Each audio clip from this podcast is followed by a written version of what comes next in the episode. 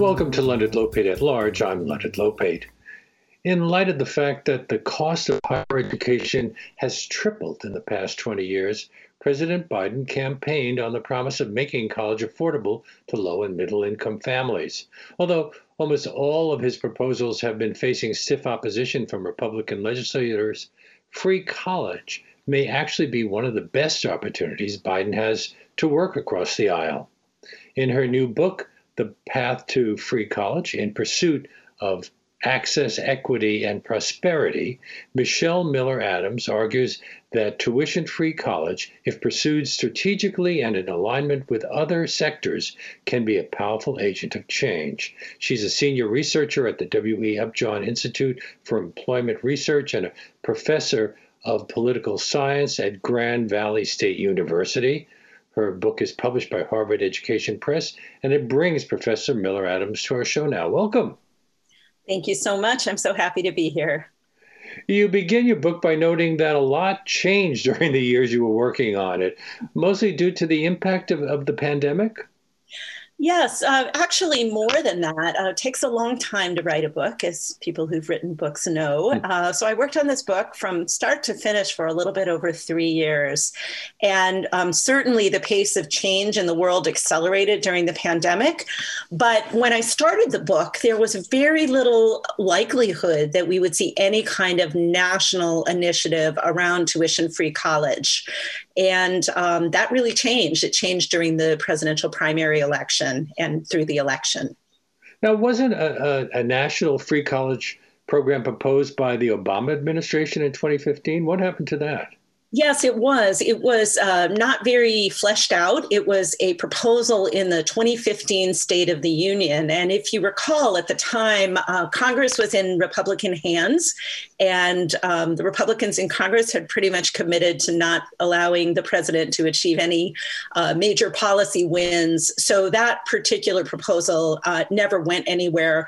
There was, of course, legislation introduced. Probably the best known was uh, Bernie Sanders' College for All proposal mm-hmm. in 2016, but the likelihood of actual congressional action on the president, uh, President Obama's proposal in 2015 was very slim at the time and did not materialize. So, is it particularly attractive now because it'll help workers reboot their skills for the jobs that will remain after the pandemic subsides? That's absolutely one of the reasons why there's a lot of interest in free college right now. It helps both employers find um, more skilled and trained workers that they need in a changing labor market. And of course, it helps people with college degrees or credentials uh, earn better wages and, and get better jobs. There's a really tight correlation between uh, level of education and success in the labor market. But um, the, the whole idea behind my book is that there are actually multiple factors that are pushing toward this, what I call a free college moment. Uh, and workforce uh, employment issues are, are, really only one of those those rationales. So, isn't uh, it also one of the most powerful ways to deliver on the racial and economic justice priorities of the president's agenda? W- would Black, Latino, and indigenous, indigenous students get a priority? Um, they would not get a specific priority. It's really hard to target uh, programs like these uh, to specific racial or ethnic groups. But um, that equity rationale of opening up uh, greater opportunity and greater pathways to degrees and credentials for people of color is very central to. Um, really all discussions of free college, but especially resonant with the version that the president has proposed. And, and the main reason is that the proposal focuses on community college, and community colleges are the higher ed sector that serve uh, that serves most lower income um, students of color, part time students, students who have children, uh, kind of your non traditional, what we normally um, mm-hmm. don't normally think of as the typical college goer, but increasingly is the typical college goer. So he proposed uh, actually two free college plans. The one you just mentioned, two years of tuition free community college for everyone without a post secondary degree, but also a tuition free four year degree at public colleges and universities for students with family incomes of up to $125,000 and, and tuition free attendance at historically black colleges and universities and other minority serving institutions. That, that's a lot. So we, we just cut it down now to community colleges? Yes, um, the, the Biden campaign was actually committed, as you said, to two different free college plans. And um, I don't. I wouldn't say they're no. They're no longer committed to that more expansive plan to make four-year public institutions tuition free with a family income cap at one hundred twenty-five thousand dollars. I think they have just recognized that the political path to getting anything done in the current environment is very narrow, and uh, that more restricted path that focuses on the two-year sector is um, politically more feasible at this point. Um, I will say that the proposal that the president made a couple of weeks ago in the American Families Plan did include sizable new investments for minority serving institutions like historically black colleges and universities where students there can get two years of their degree tuition free so um, there's kind of some extra benefits for those minority serving institutions that are built in is a precedent the uh, GI Bill that provided men and women of the armed forces with affordable higher education after World War II? I would say it is. Uh, the the GI Bill was um, what what we can think of as a policy, a very long lasting policy that really allowed large sectors of the American public to gain really important assets. It supported, of course, home ownership and college tuition. Uh, one of the things that is increasingly talked about about the GI Bill is that it was not as beneficial to African American returning GIs as it was to white GIs. So there were some racial disparities that that played out in the implementation of the GI Bill. So hopefully uh, we're not replicating that. But this is a similar kind of program that seeks to very broadly, not in a narrowly targeted sense, but in a very broad sense, create uh, new opportunities, in this case for education, for human capital. So the President's American Families Plan, which had this two year community college program in it, also has, as I'm sure many of your listeners know, a proposal for a universal high quality pre K program for three and four year olds. And the president tied those two things together to say, you know, we've been stuck at 12 or 13 years of education for 100 years now. And of course, the world has changed a lot. And really, we need more like 16 or 17 years of education to get the skills we need for today's world. Wouldn't any free college program be complicated by the variations across the 50 states in, in how higher education is organized? Yes, it's hugely complicated uh, from from an implementation standpoint. Uh, partly because uh, states have their own systems of higher education. They have different types of higher ed institutions. They invest different levels of resources in their higher ed sectors. In their community colleges, uh, have widely varying tuition costs across the 50 states. So you're really uh, talking about a program that has to be tailored to almost 50 different higher ed systems. And, and it's really challenging in practice to do that. Uh, it's also really important that um, the, the program, at least the way the public hears about it and understands it, be kept very simple. One of the most powerful findings of 15 years of research into these free college programs that have been unfolding at the local and state level is that a simple program that is easy to understand, easy to message about, easy to talk about is going to have a really strong impact on bringing more students into the process.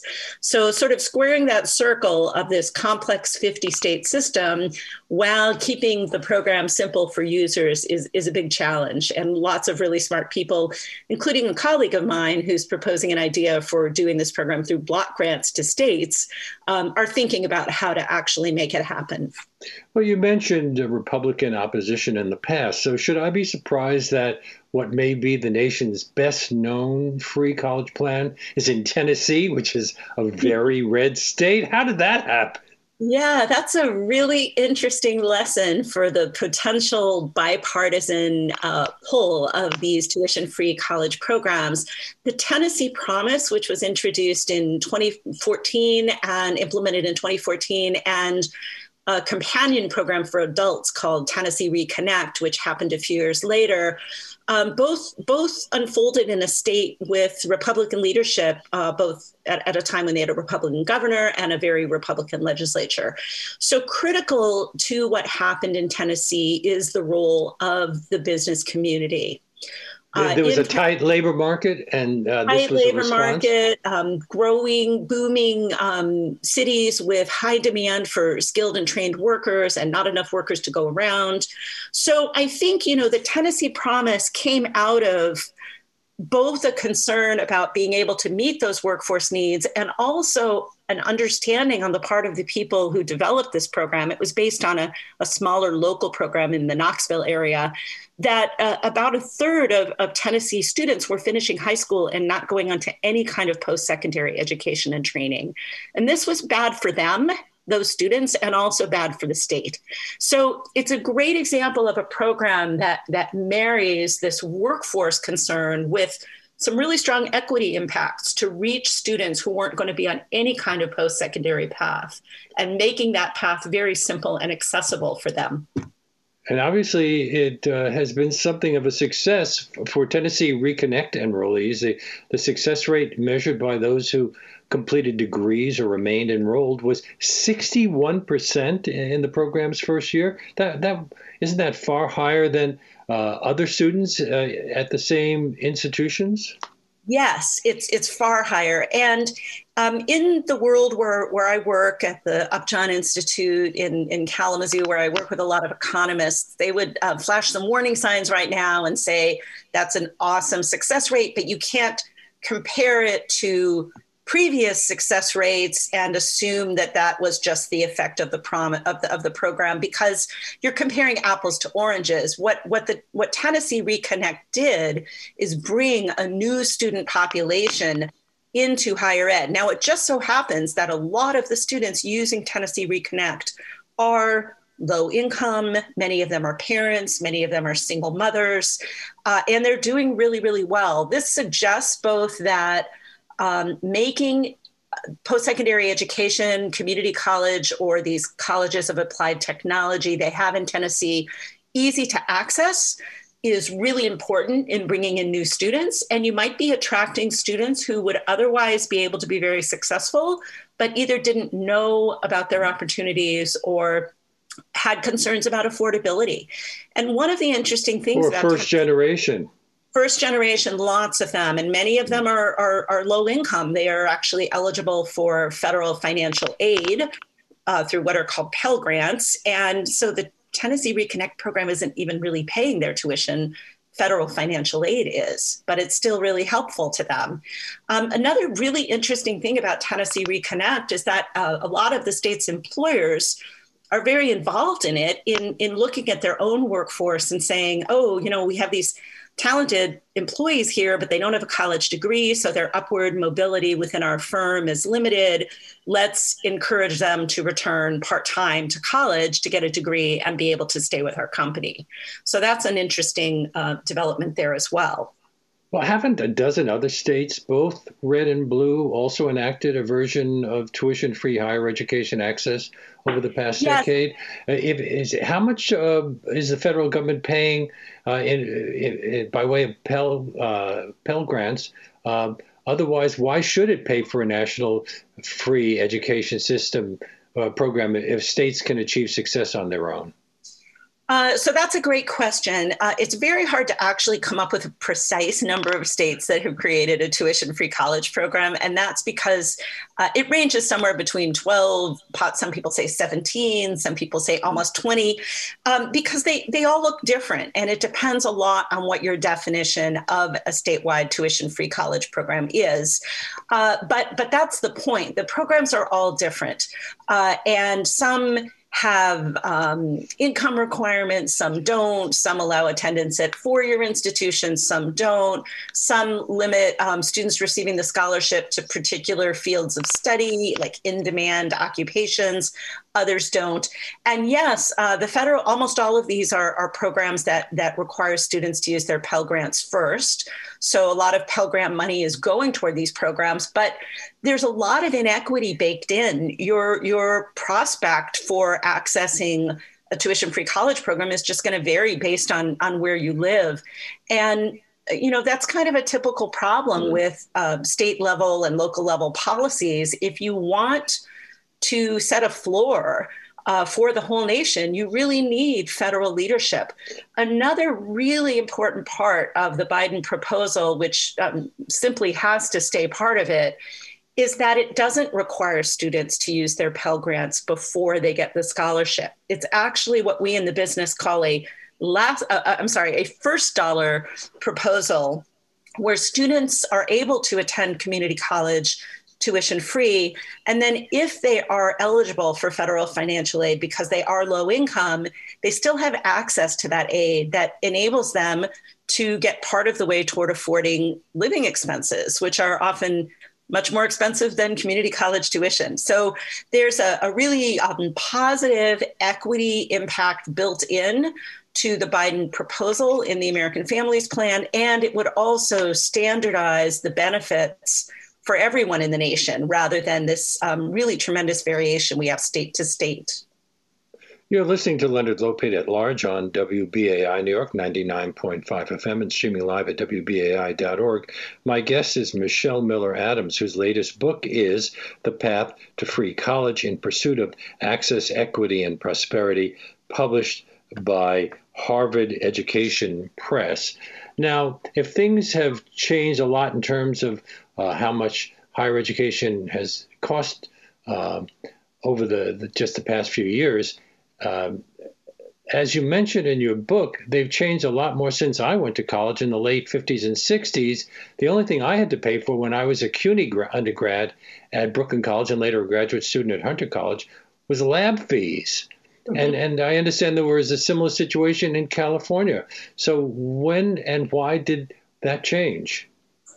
Uh, yes, you you had a similar experience to my parents, who were a little older than you are. They went to the University of California in the fifties, and you you paid a small fee. I think I think it was maybe thirteen dollars. Well, I had to buy my books. Yes, you had to buy books. Uh, tuition at public universities and colleges in California, in New York, and in many other states was um, free for much of the history of these institutions. That was also true for some of the land grant institutions that where the, the, the land was gifted to states by the federal government. Um, when I went to college at the University of California in the 1970s, um, fees had gone up. I paid then what is the equivalent today of around $3,000 a year. At the time, it was $238 a quarter. Very, very affordable for a middle class family to send their kids to a public university. Uh, the tuition now at University of California is more like pu- pushing up to about $15,000 a year. Wow. And of course, it's risen a lot at CUNY as well. And that's a public institution. Those are public institutions, right? That's true in my home state of, of Michigan Harvard. as well. Yes. Um, no, no, no. Those those tuition rates at uh, private institutions are incredibly high, except that at the very most elite institutions like Harvard and the other Ivies and some other very exclusive institutions, there are very generous financial aid packages for students from families earning up to very middle class income. So um, it's, it's actually cheaper, unless you're rich, to go to an Ivy than it is to go to, say, the large regional public university that I teach at in, in West Michigan. Um, so in, in California, at least, um, the process of these relentless increases in tuition started uh, around the year I graduated from college, which was 1980.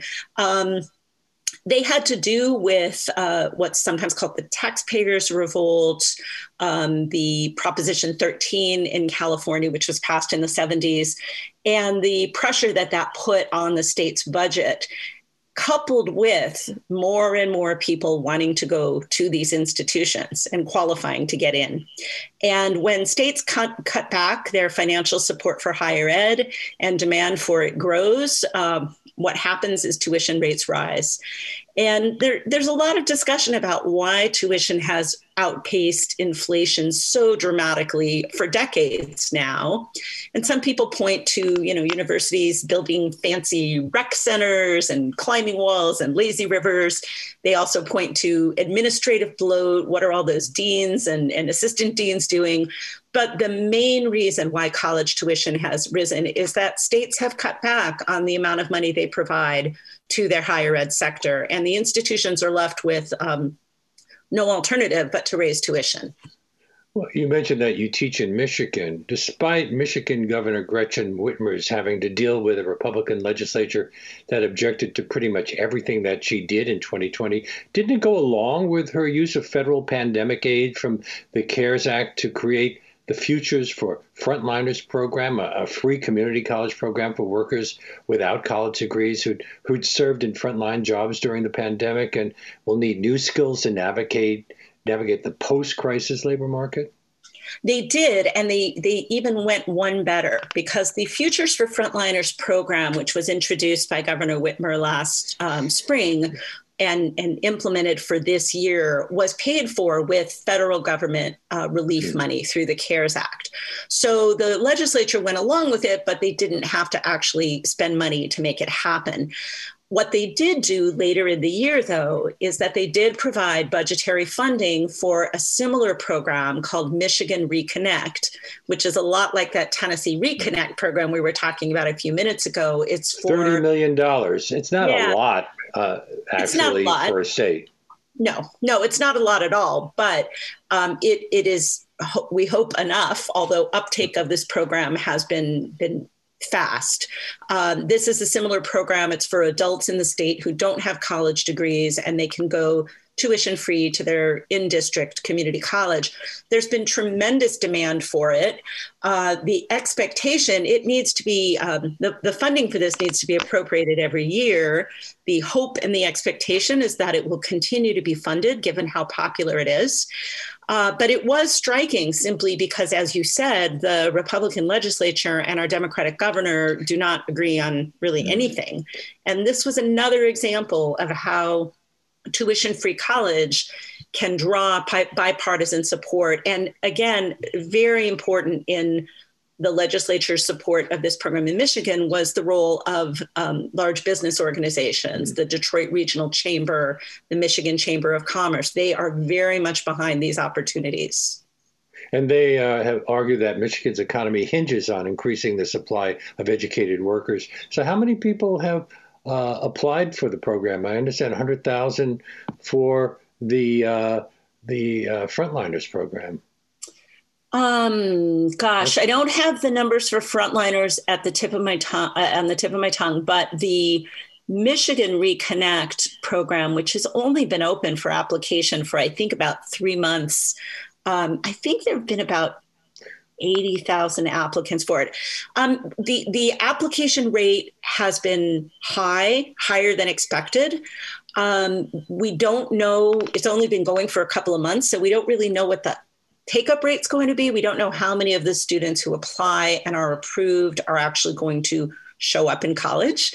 Uh, but we do know you can see if you look at a map of where these applicants come from, when you look at a map of counties in Michigan, and you see that every single county in Michigan has people within it who applied for and received funding through Futures for Frontliners and Michigan Reconnect, you start to understand some of the political appeal and resonance of these programs. They touch people all over the state. It's not just blue areas that uh, have people in them who want to go to college. It's also red areas, it's rural counties, it's white counties, it's black counties. And so that's a, a really important key to understanding why these programs can draw bipartisan political support. But uh, the, uh, the the main uh, uh, reason for opposing in Congress is its cost. But wouldn't it cost less than what the government recently spent to, to bail out a single airline? About five billion dollars over four years. Yeah, we did some back of the envelope. They were really back of the envelope calculations uh, last year about what it would take if we took that futures for frontliners structure and applied it nationwide. And a couple of different people who did this came up with a, a cost in the neighborhood of four to six billion dollars. And of course, the single airline, multiple single airlines got bailouts of five billion dollars just themselves. Mm-hmm. So um, the the program that the president has proposed, the as part of the American Families Plan, if you look inside that program, um, he has proposed $109 billion to uh, fund free tuition free community college, which, um, when you look at the size of about $4 trillion in proposed spending through those two big um, recovery plans, is a very small component of that.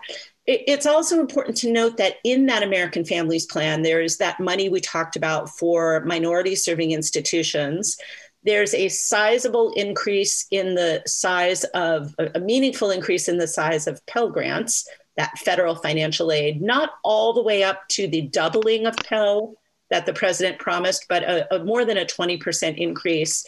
And also, very important, there's a lot of money in there for grants to community colleges to allow them to develop programs that will support the new types of students who land there and make sure that they are going to be successful in completing degrees or credentials. So that's no. another really important lesson of this research that it's not enough just to make these institutions tuition free. If you're bringing first generation low income college goers into that pipeline, you need to be sure you've got resources to support them to actually complete a degree or credential.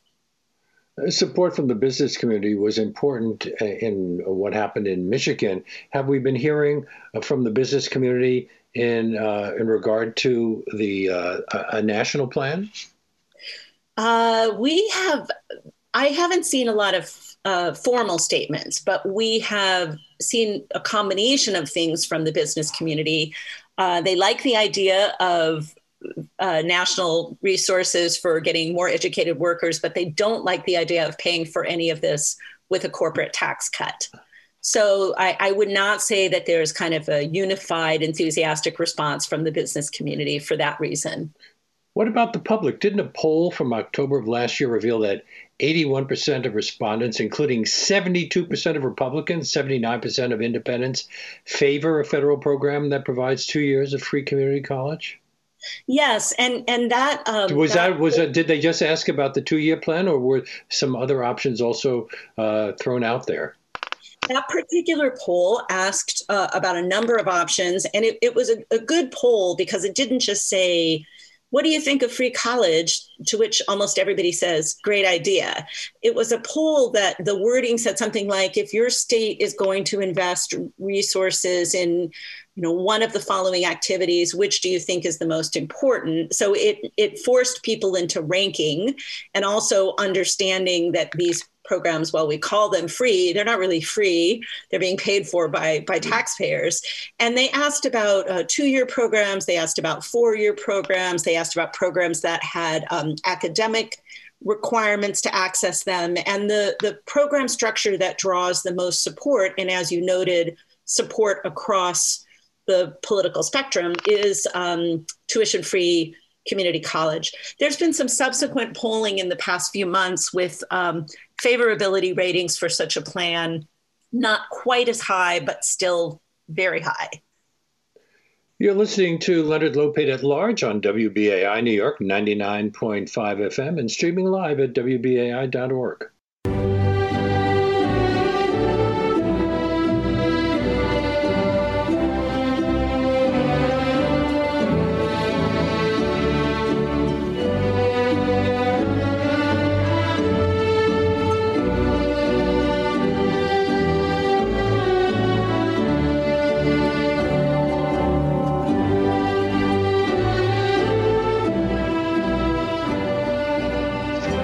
back with Michelle Miller Adams, a senior researcher at the W.E. Upjohn Institute for Employment Research and a professor of public science at uh, Grand Valley State University, author of a number of books, including uh, one just um, uh, recently called. Um, what was the last one? Uh, the, the, the Path to Free College or the one before that?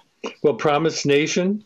Yes, yeah, so, yeah, that was a short uh, overview of the Promise movement nationally called uh, Promise Nation Transforming Communities Through Place Based Scholarships. That book is actually available online and can be downloaded for free, which is ah, always for free. That's great. so, yeah. Now, uh, the, the book that we're discussing, of course, is The Path to Free College The Pursuit of Access, Equity, and Prosperity, published by Harvard Education Press.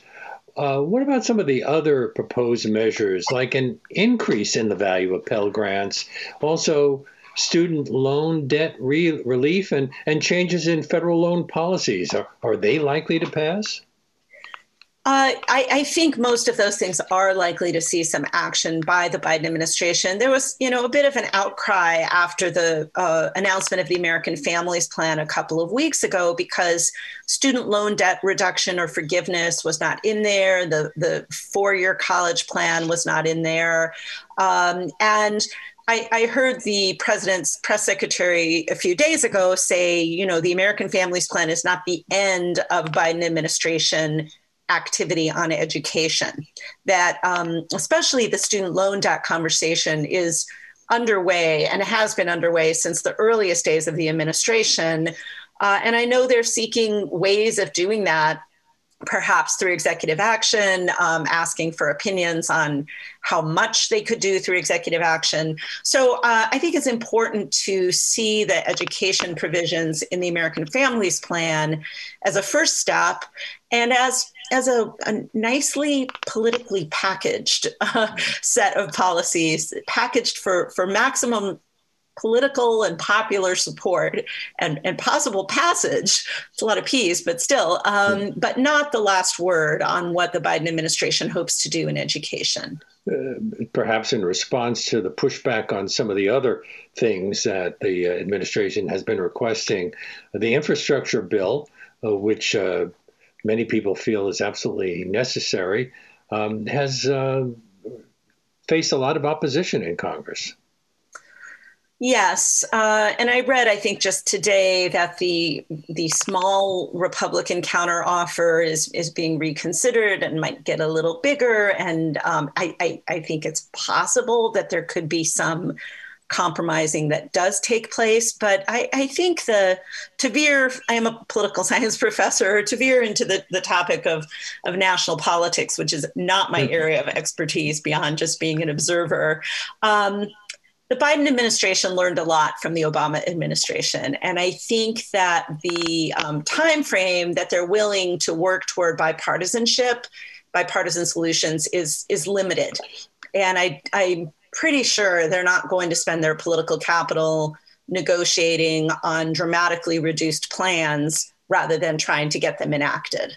Uh, so you know we'll see how that plays out. I'm I'm really disappointed to see um, the Republican leadership go back to that Obama era, era um, approach of saying we're going to just basically try to block everything the Biden administration wants to do and that's you know that's troubling it doesn't suggest that um, either of these big plans are going to be able to draw much in the way of bipartisan support in the current situation, don't many of the existing statewide programs require students to use their Pell Grants first to cover tuition, which leaves them short of resources for, for things like living expenses?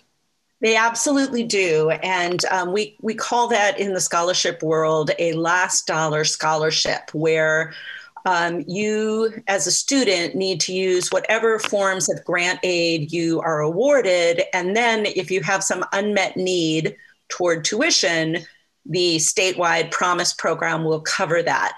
Um, that, of course, is problematic when it comes to being able to pay for living expenses. There are very few examples of um, state or local existing tuition free college programs that do it differently that actually pay the scholarship first and allow students to hold on to their Pell Grants. Um, I live in Kalamazoo, Michigan, and the Kalamazoo Promise is one example like that. Um, it, it has really positive equity benefits for students. Students get their scholarship up front to whatever higher ed institution they get into, whether it's the local community college or we even include some vocational training programs to the University of Michigan or, or Michigan Tech or my university. Then, if they are Pell eligible, if they're receiving federal financial aid, they're able to use that to meet some of those other expenses, living expenses, books, transportation. And the assumption is that middle income families have some familial res- uh, uh, resources to fall back on to cover those things. And of course, students also still take out loans and they still work, but it, it has a more positive equity impact than requiring students to use their Pell Grants first before they access the, um, the Promise Scholarship. Isn't another major concern the matter of degree completion? Yes, that's a huge area of concern. And there's been a lot of interesting research um, carried out here in Kalamazoo uh, around, around that issue of, of non completion. Um, people sometimes call that stopouts, people who start a higher ed program and don't complete it.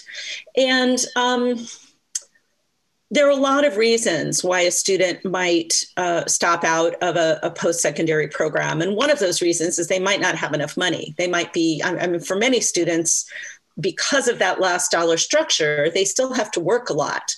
And um, there may also be family issues um, health issues uh, there may be childcare childcare, um, realization that they don't quite know what they're doing in college or why they're there, uh, a lack of academic preparedness, lack of what we sometimes call college knowledge, uh, a sense of how to. I mean, college is a strange place. If you've if you've never been there and don't know anyone who went there, it's very different from from uh, public K through 12 education. So all of those issues, uh, they they all require different solutions right? So making sure that there are childcare resources available to adult students with children. Um, uh, there's been a, a wide uh, uh, spread use of what are called emergency grants recently uh, which are, are pots of money at um, post secondary institutions where if a student encounters a, an unforeseen expense, like their car breaks down, uh, and that's enough to keep them from coming back, they can apply for some emergency grant funding from their institution. There's been a lot of work done by the Hope Center at Temple University, led by my friend Sara Goldrick Rab, around uh, food and housing insecurity on campuses. And uh, a lot of colleges have created food pantries, and there's a movement to make it easier for college students to access uh, SNAP or food stamp benefits. So the barriers are all different. Uh, money is is is one of the big barriers but it's it's not the only one and what's encouraging is that this promise movement this spread of free college programs have led um, particularly community colleges but but all institutions to really innovate around the question of how you promote student success excuse me and degree completion for what is potentially a new group of students that you haven't seen before. So there are a lot of interesting models that are, out there around using data, around mentorship, around um, what we sometimes call intrusive coaching, high touch. Uh, success coaches that work with cohorts of students. Um, so there are a lot of great ideas out there, but again, they haven't really gone to scale because they're related to these local or state programs. You've written extensively about the college promise movement, and you provide a comprehensive analysis of it in this book its history, impacts, unintended consequences, its relationship to access, affordability, and workforce readiness. Uh, can you give us the short version? sure. Uh, what's so interesting about this movement, and it's it's why it's kept me interested in, in, in paying attention to it and working on it for 15 and a half years now, uh, is that this is a grassroots movement. These um, college promise programs sprang up in individual communities all around the country. There are about 200 uh, communities and community colleges that have made uh, themselves tuition free, have provided a tuition free path to higher education. And of course, what's challenging is the programs all look a little different from each other. So uh, you have to think hard about definitions if you're going to call it a movement. But I and my colleagues have done that, and so have lots of our, our other colleagues who study this. Uh, and um, what, what happened is that these local models were adopted by other communities who said, oh, this looks like a great idea. We should try to do that here. But the program looked a little different because the community was different, or the student body was different, or the local higher ed institutions were different. Then in Tennessee, we saw this local program in Knoxville grow and grow and ultimately become the Tennessee Promise and then other states looked at Tennessee and said, that seems like a good idea. We should do that mm. here. So this process actually has a, a, name in political science. It's called policy diffusion. It's the way a lot of innovative policies come about. They start at the local level, they spread, they jump up to the state level, they spread, and finally the, the federal government says, hmm, maybe we should try to standardize this and make it equitably available all around the country. Um, I do want to add that while this process of grassroots innovation and diffusion was going on, at the national level, you had President Obama's proposal, um, Senator Sanders' College for All bill, and you had the growth of some national advocacy organizations, including an organization called College Promise, an organization called the Campaign for Free College Tuition, a um, student oriented uh, organization of advocates called RISE. And I think the combination of that bottom up um, policy innovation and top down advocacy really brought us um, to this moment where we're talking seriously about a national free college program. Aren't many of the nation's largest community colleges, including Miami Dade College in Florida, the, the College of Southern Nevada in Las Vegas, and Lone Star College in Houston, located in areas with swing seat House districts? Very possibly. I think you're probably. I would think that that, that, that yeah. people representing those those districts might also uh, think about how they want to vote on this. Yes, but there are other. Uh, yeah, go ahead. Yeah, I was going to say it's like um, it's kind of like Pell Grants. If Pell Grants have a lot of by they're they're very low and they haven't kept up with the pace of college cost increasing, pri- college prices increasing, um, but they're politically appealing because there are Pell Grant recipients in every single district. And um, politicians are well aware of their constituents who rely on Pell Grants. So um, I think, yes, it's, it's, important to look at, at how these programs create uh, political incentives for national action. Won't the industries that will expand as a result of the, the current crisis, such as healthcare, medical device and supply manufacturing, broadband installation and communication software to support remote work and education, require associate degrees or short term certifications of the sort available at community college or technical training institutions? Absolutely. A lot of what is in demand in the workforce these days, and I think the pandemic only uh, intensified these trends. Uh, they're sometimes called middle skill jobs, um, but they're they're jobs that uh, for which a high school diploma is not enough, but they don't necessarily require a four year bachelor's degree.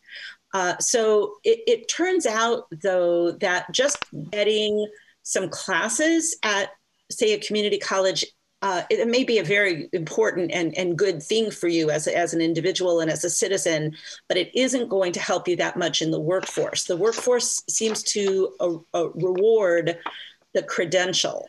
So it's important to keep in mind when we talk about free community college that um, community colleges offer a tremendous range of these career and technical education, what we used to call vocational education, certifications and um, credentials that that hold value in the workplace and that don't take that long to get. So all those industries that you mentioned, um, you can go to a community college, get training, get a certification or a degree, and get a good job in those expanding fields.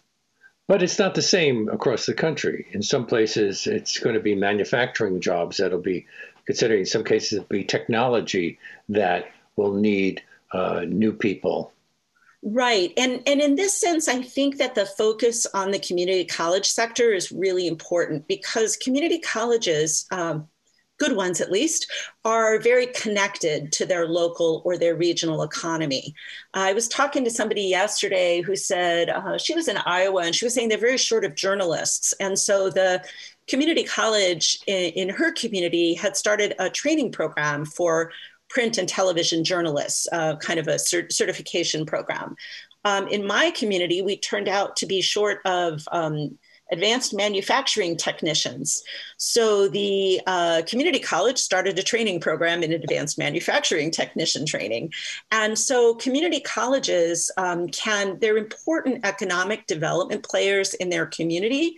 And they should know what the in demand occupations are, and they should be able to innovate around training for that local market. So a one size fits all approach definitely does not work. As you said, um, labor markets look different from place to place. Um, the need for workers looks different from place to place. In Nashville, they need IT workers, and that's what a lot of the community colleges are training in right now. And Jill Biden and Education Secretary Miguel Cardona traveled recently to Sauk Valley Community College in Dixon, Illinois, to uh, praise the virtues of the nation's community colleges as economic boosters and institutions. Uh, why there in particular? I don't know why they went there. That's a great question. But you could go to almost any community college in any state and, and do the same thing because, you know, as I said a moment ago, uh, community colleges are, are great opportunities for first generation. I mean, they're, they're still a great buy in most states. New England has a little problem with community college affordability, but in most states, they're a very good buy. Uh, they're very good uh, teaching institutions. They're very good places for first generation, low income um, students who might be more at the margin in terms of academic readiness for them to attend, but they're also important players in local and regional economic development. And sometimes, you know, they'll also do our our local community college. Uh, college also does corporate training. It has a business park. Um, they play a lot of different roles in in a local and regional economy. You're listening to Leonard Lopate at Large on WBAI New York 99.5 FM and streaming live at WBAI.org. My guest, Michelle Miller Adams, her latest book, The Path to Free College The Pursuit of Access, Equity, and Prosperity from Harvard Education Press. Uh, as you suggest, um, some students will struggle with family responsibility, health issues, the need to work full time while they're enrolled, and uh, and when mer- emergencies arrive. But won't they also need help in finding the right fit in terms of post secondary programs?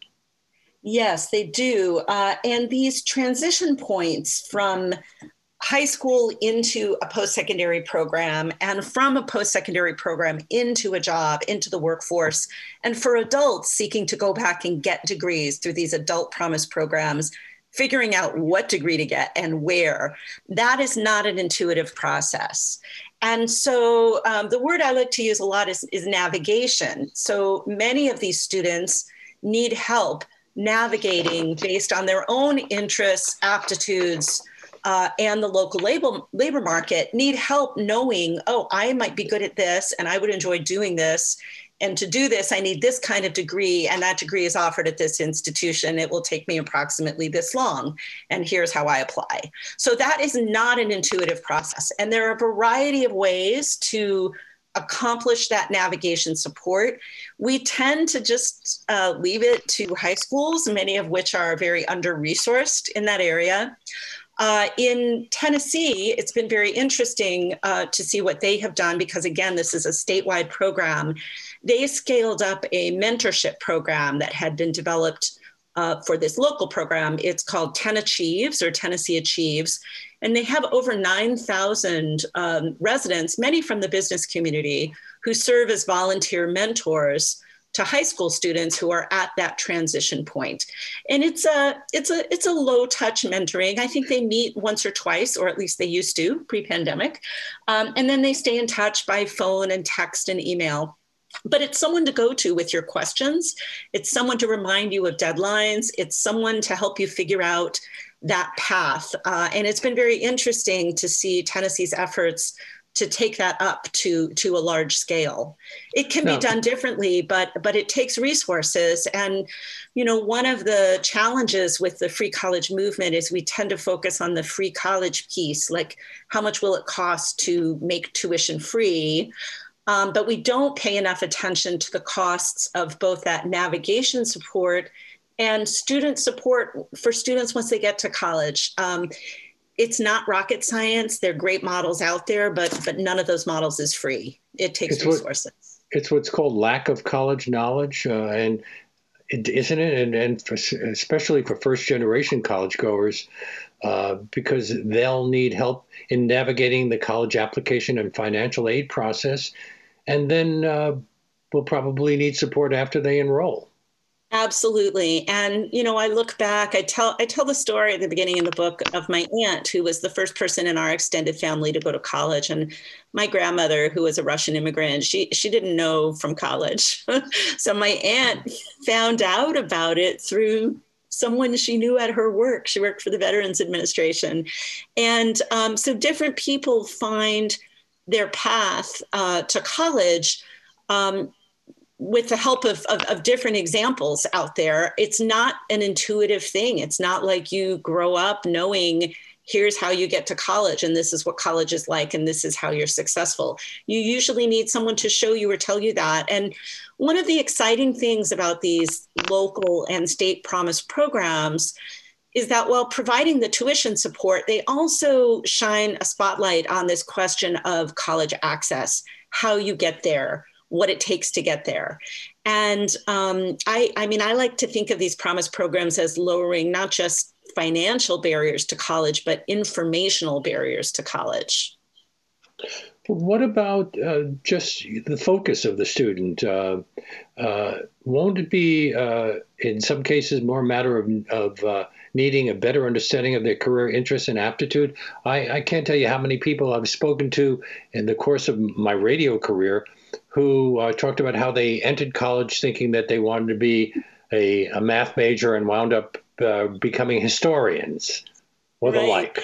You know, this is one of the problems with, in my opinion, with the statewide programs that are, are limited to um, fields of study. Virginia just announced a, a, free college program, but you you need to be um, studying a high demand occupation, and anyone who spends time in a higher ed knows students change their majors a lot. And actually, STEM majors change their majors the most. And I think it's math majors who change their majors the very most.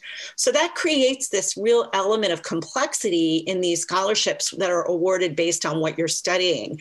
You know, you might give up your math major, become a history major, and lose your scholarship. And, and someone has to track that and administer that.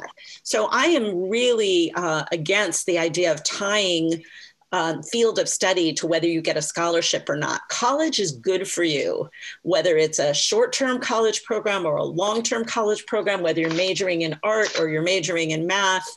It's good for you in a lot of ways, and it's good for society. And that's um, I, I, think that's one of the critical messages of my book that this idea of, of, of, free higher education it's not just a goodie for the person who's getting it it's got public value to society. Having more college educated workers, whether those are uh, short term technical credentials or, or bachelor's degrees, is good for society. It's good for states, it's good for the economy, it's good for the people who have the degrees.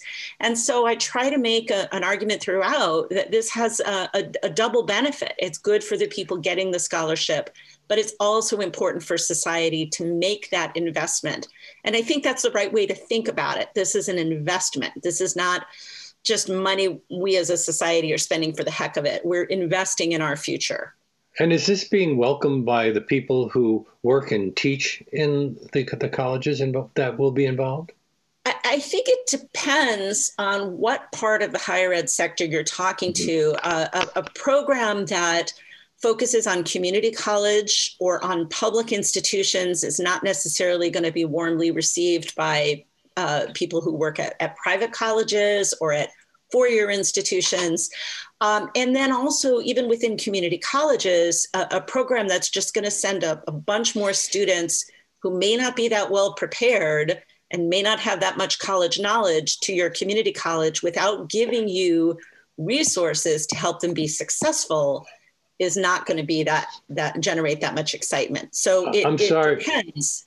Yeah. We've run out of time. I'm so yes. sorry. Michelle Miller Adams, the book, The Path to, College, to Free College in Pursuit of Access, Equity, and Prosperity. It's been a great pleasure talking with you. Thank you but so we've much. run out of time. And that brings us to the end of today's discussion. If you're new to our show and would like to hear more, you can access all of our past shows streaming on demand at WBAI.org. We're also available on Apple Podcasts, iTunes, Spotify, anywhere else that podcasts are available. And there are links to all of our past shows on our website, leonardlopate.large.com. And if you want to write me, my email address is leonardlopate at WBAI.org.